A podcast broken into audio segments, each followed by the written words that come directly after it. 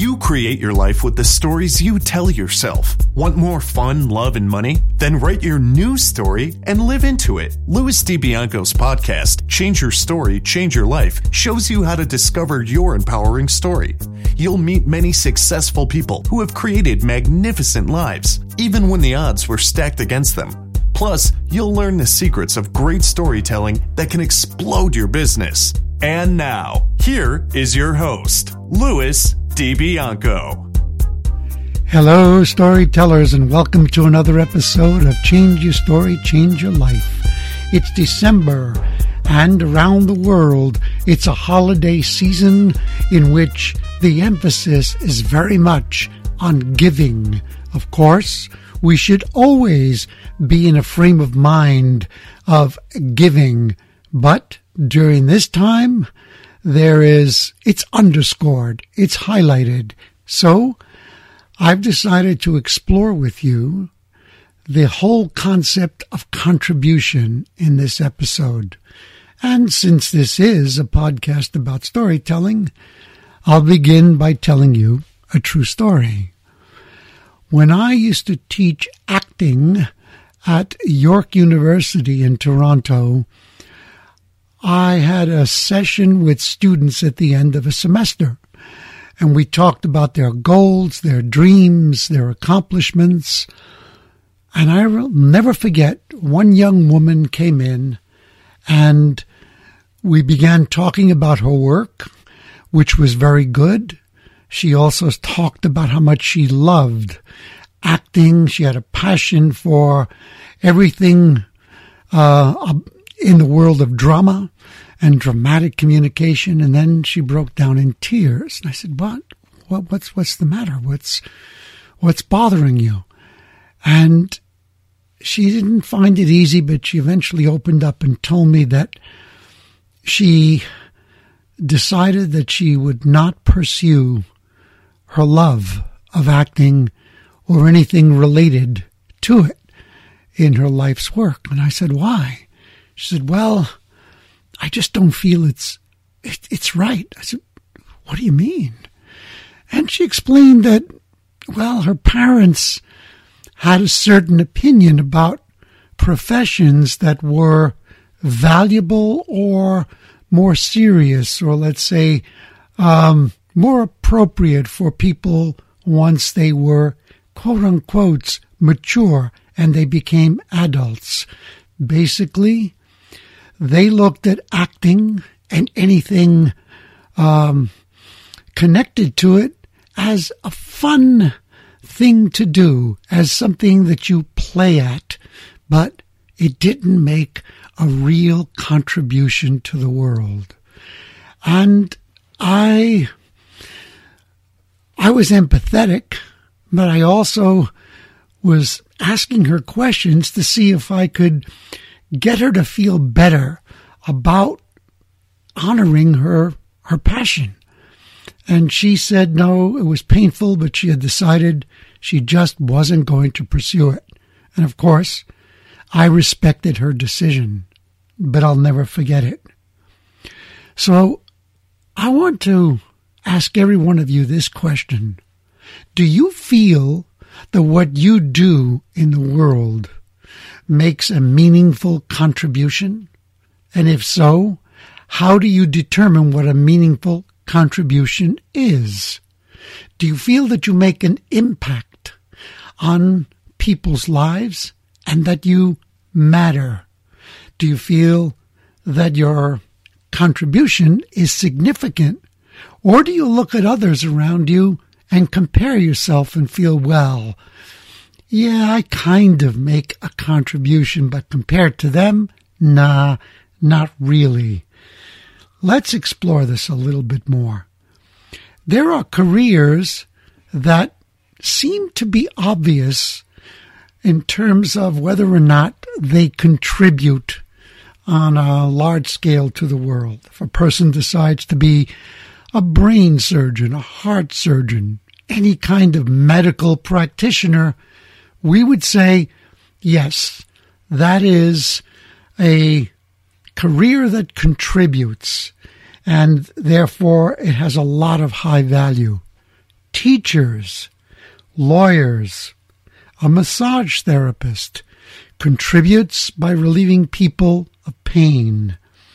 Firemen and all first responders, of course, we would say um, make significant contributions, and they do. But now, what about other professions and other passions that people decide to pursue? And let's see how they stand in the light of contribution. Supposing you're a professional golfer. Do you feel that that makes a contribution? Probably you'll say, sure, it does, because it provides a tremendous amount of entertainment for people. And that's a good thing. People get value from it. And I'll agree with you. But do you feel that the golfer chose the golfing profession to make a contribution? Or did the golfer choose to golf because he or she just loves the game? And if that's the reason for their choice, is it any less valid than a person who makes a decision to do something because they perceive that it is that it makes a social contribution that's valued by others. What about the fact that a golfer or any athlete may and probably does choose what they do because they just love it, because they're obsessed with it. They fell in love with it when they were young and they found a way to parlay it into a career. I argue that that does not make any less of a contribution than if they had different motives for it. What about the fact that a person like a golfer, like a football player, a baseball player, that those people, when they do what they do and they play at their best, they are peak performers. They're contributing an image to us that lets us and inspires us to reach for our higher selves. They excite us by giving us images of mastery, of what's possible. That's what the Olympics are all about. People love to watch the Olympics because they're watching human beings going beyond the ordinary in terms of achievement.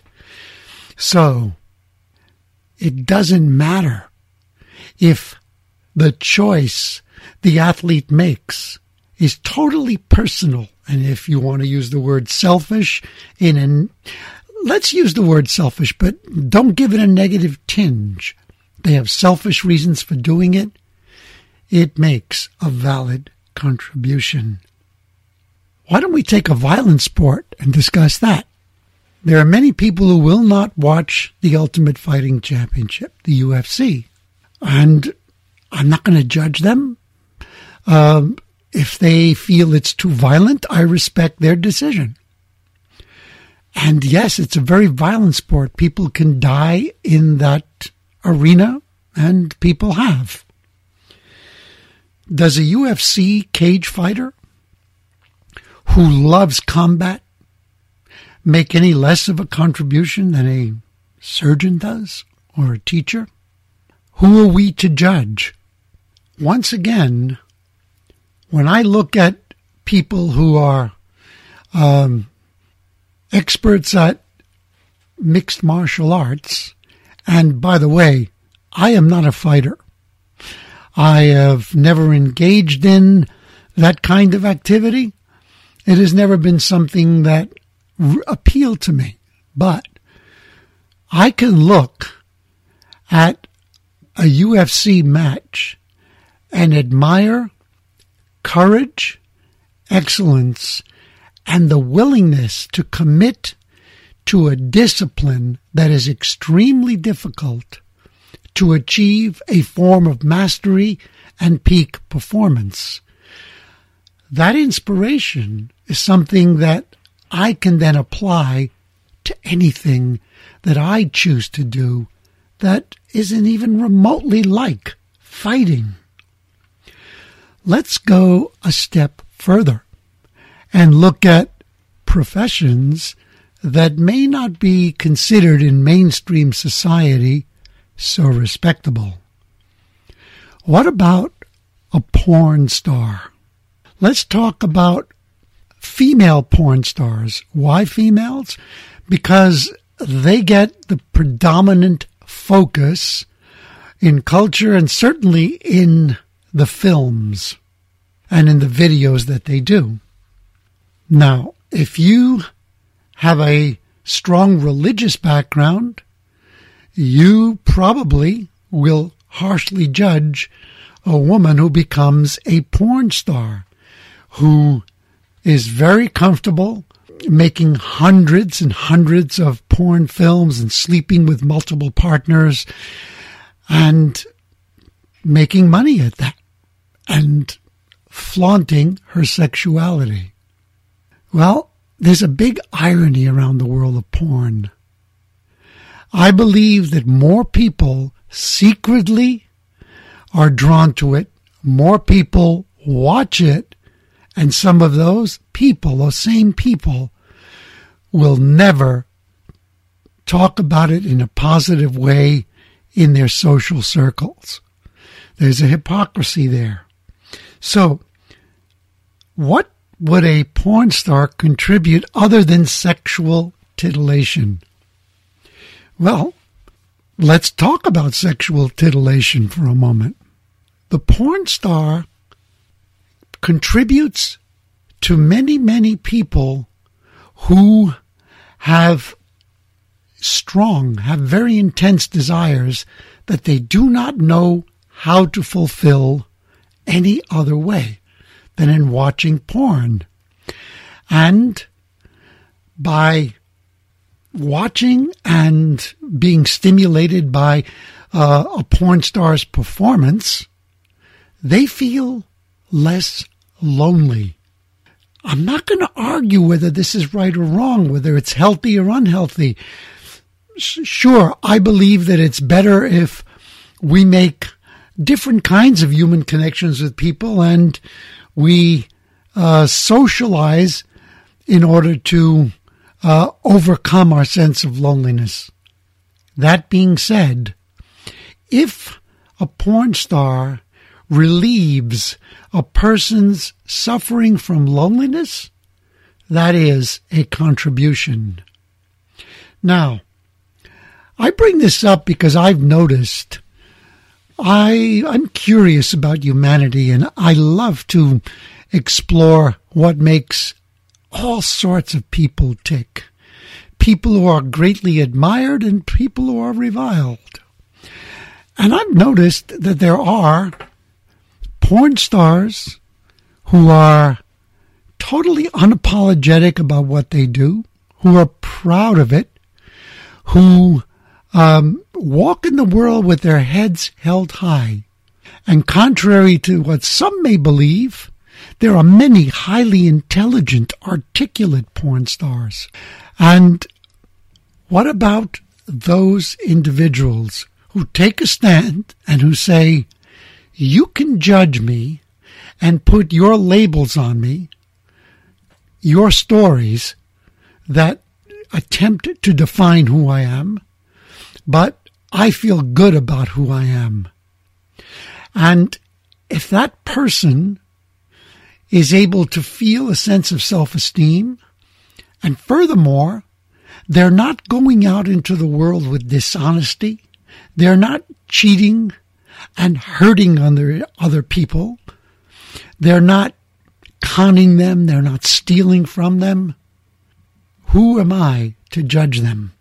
Let's look at another group of people. What about people who don't have any careers? What about people who refuse to work? Who might simply collect welfare to get by and they just live at a at a survival level.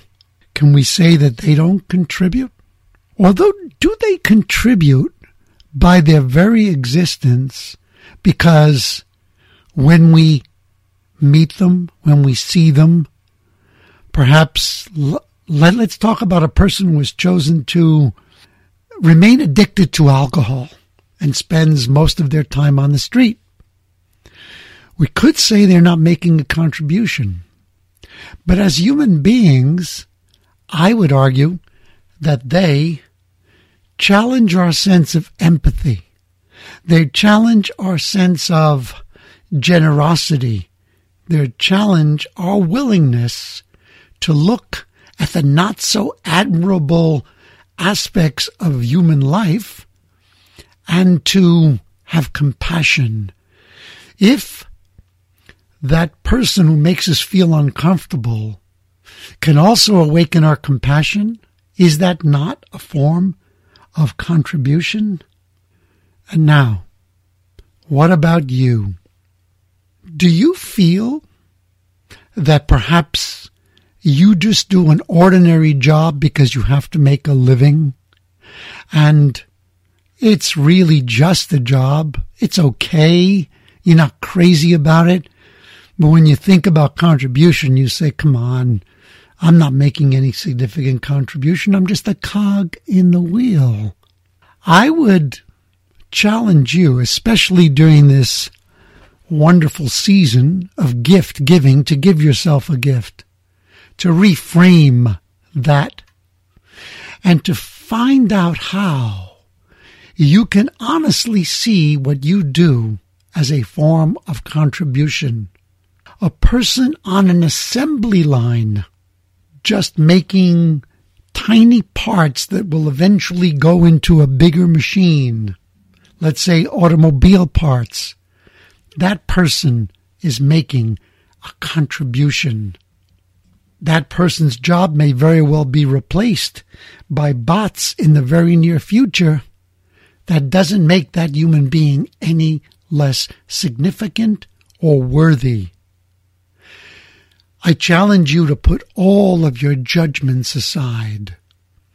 I'm not a religious person, but I do admire some of the great spiritual leaders and figures that have come and appeared in the world. For instance, Jesus. And I do remember that when a crowd was going to stone a woman for her sexual impropriety, that he came along and said, Let he who has not sinned cast the first stone. What a wonderful, wonderful way to um, approach life and the world. And we are told that when Christ was on the cross and just about to die, that there were two crosses next to him. And there were thieves on those crosses. One of them was referred to as the good thief. And Jesus turned to him and said to him that on this day you will have a place with me in heaven. I'm paraphrasing. Um, I am not an expert on the Bible, but that's the sentiment. That he, this human being, Jesus, whoever he was, did not judge other human beings. Sinners, the wicked, the good, they all had a place in this grand scheme of humanity. Their lives all mattered. Your life matters. And if you feel that it is any less than someone who is getting large scale acclaim for their contributions, stop it. Give yourself more credit. I value you. You start valuing yourself more. And if you have said no to a passion of yours, one of your dreams, and have chosen a line of work only because society considers it a greater form of contribution, decide to change that in 2019. And if you have trouble with that, Ask yourself, how can I change my story and change my life? Tune in to the next episode of Louis DiBianco's podcast. Become unstoppable as you learn to change your story, change your life.